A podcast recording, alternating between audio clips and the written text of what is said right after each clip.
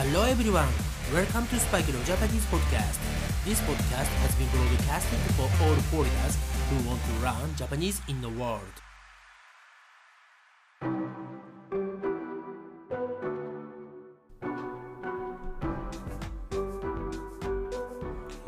世界中の皆さん、こんばんは、こんにちは、おはようございます。そしてお帰りなさい。スパイクレオジャパニーズポッドキャストへようこそ。はい、今日はね、12月の12日。はい、えー、月曜日ですね。12月の12ね。はい、もうね、クリスマスも近くなってきましたし、あとね、19日で、ね、今年2022年も終わりですね。はい、多分ね、こういう会話ばかりするので、12月ってね、えー、なんか切ない感じがするんでしょうね。はい、えー、今日はですね、皆さんまたスパイクレオジャパニーズポッドキャストの For Beginners やっていきたいと思います。はい、前回の For Beginners では、えー、エモーションですね、感情表現の中の喜びについてやりましたが、今回はですね、好きというね、えー、言葉というか、感情のね、えー、いろいろな表現の仕方をやっていきたいと思います。Today, I'm going to have a lesson about Japanese, Japanese language for emotional expressions. はい。ということでですね、今回は好きという言葉についてお話をしていきたいと思います。まずはじめにですね、えー、この好きという言葉は英語だとね、もう like とかね、あと love をよく聞きますよね。うん。好むとかですと prefer を使う方も見えますが、うん、大体 love か like が多いのではないでしょうか。ただね、あの日本語にはこの love と like でもいろいろな表現があるので今回はそれを説明させていただきたいと思います。はい、まずはじめのピックアップワードは恋する恋するです。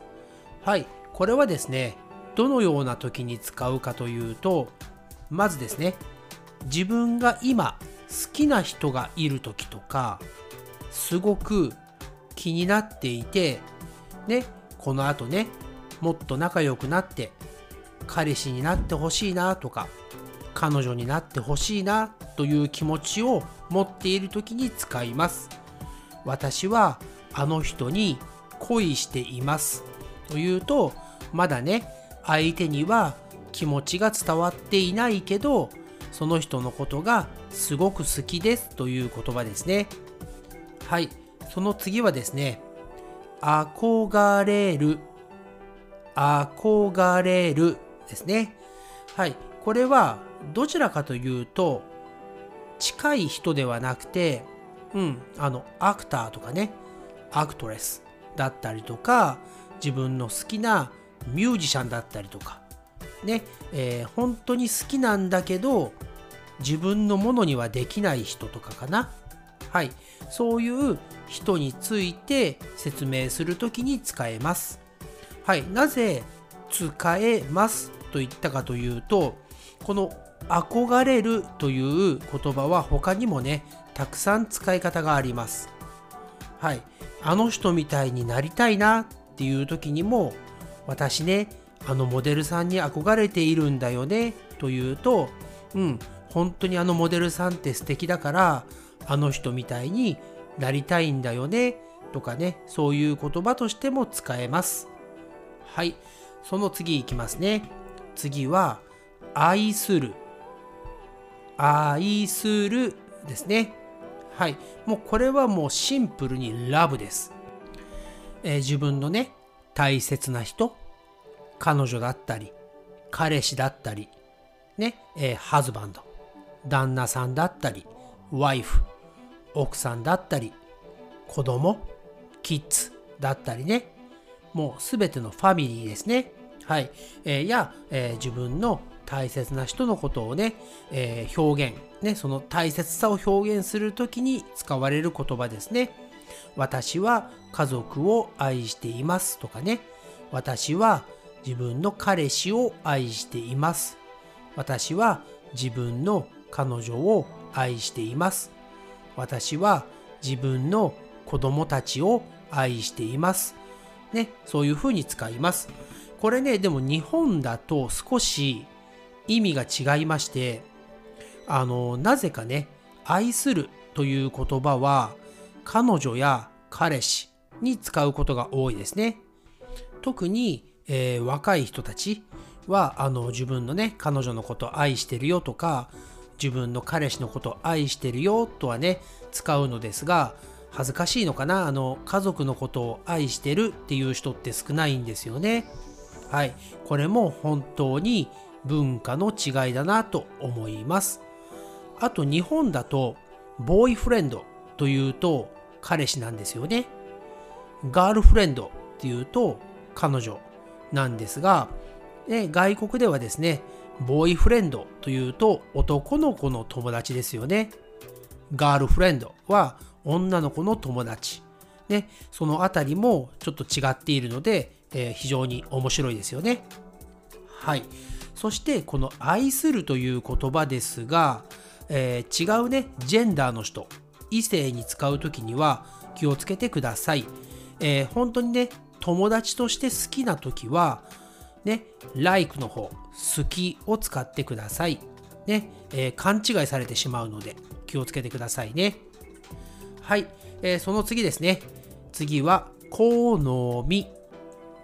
好み。はい、これは、あの、好きなタイプのことですね。はい、あの人は私の好みというと、ね、あの人は私の好きなタイプです。ね、男の人だったら、He is my cup of tea とかね、女の人だったら She is my cup of tea みたいな言い方になります。はい、その次ですね。えー、まあ、少し好きとは違いますが、好きだからこそ出てくる感情、思いやりです。思いやり。はい、これはあの相手のことをね、すごく大切に思う気持ちのことです。はい。思いやりを持った行動というと、ね、あのおばあさんとかね、おじいさんたちが例えば困っている時にね、荷物を持ってあげたりとか、優しくしてあげることを言います。はい、その次ですね。えー、次も似たような言葉ですが、気遣う、気遣う。はい、これも先ほどの思いやりによく似ていて、え困ってるね人たちを見てね、えー、大丈夫かなとかね思うだけではなくてちょっとねヘルプしてあげるとか自然に助けてあげるとかねはいそういうことができる人のことをあの気遣いができる人と言ったりもしますね素敵な人ですよねはいそしてえ今回の最後のピックアップワードになりますがこれはね好きとかね、そういう感情ではないかもしれませんが、えー、尊敬するですね。尊敬。はい。リスペクトですね。はい。でもね、やっぱり素敵な人、ね、好きだなと思う人って尊敬できますよね。はい。そこから来ているのかなと思います。はい。ね、えー、ビギナーズの皆さんいかがでしたでしょうか？今回はね、えー、スパイクレオジャパニーズポッドキャスト for beginners ね、えー、日本語の感情の表現、ね、感情表現、好きについてやってきましたが、え少しでもね、皆さんの日本語のボキャブラリーがね、増えればいいなと思ってやっています。はい、またね、別の機会に違う感情表現もやっていきますので、ね、keep on listening でね、引き続き聞いてください。Thanks again for listening to this episode and I'll speak to you again soon. But for now, it's time to say じゃあね、バイバイ。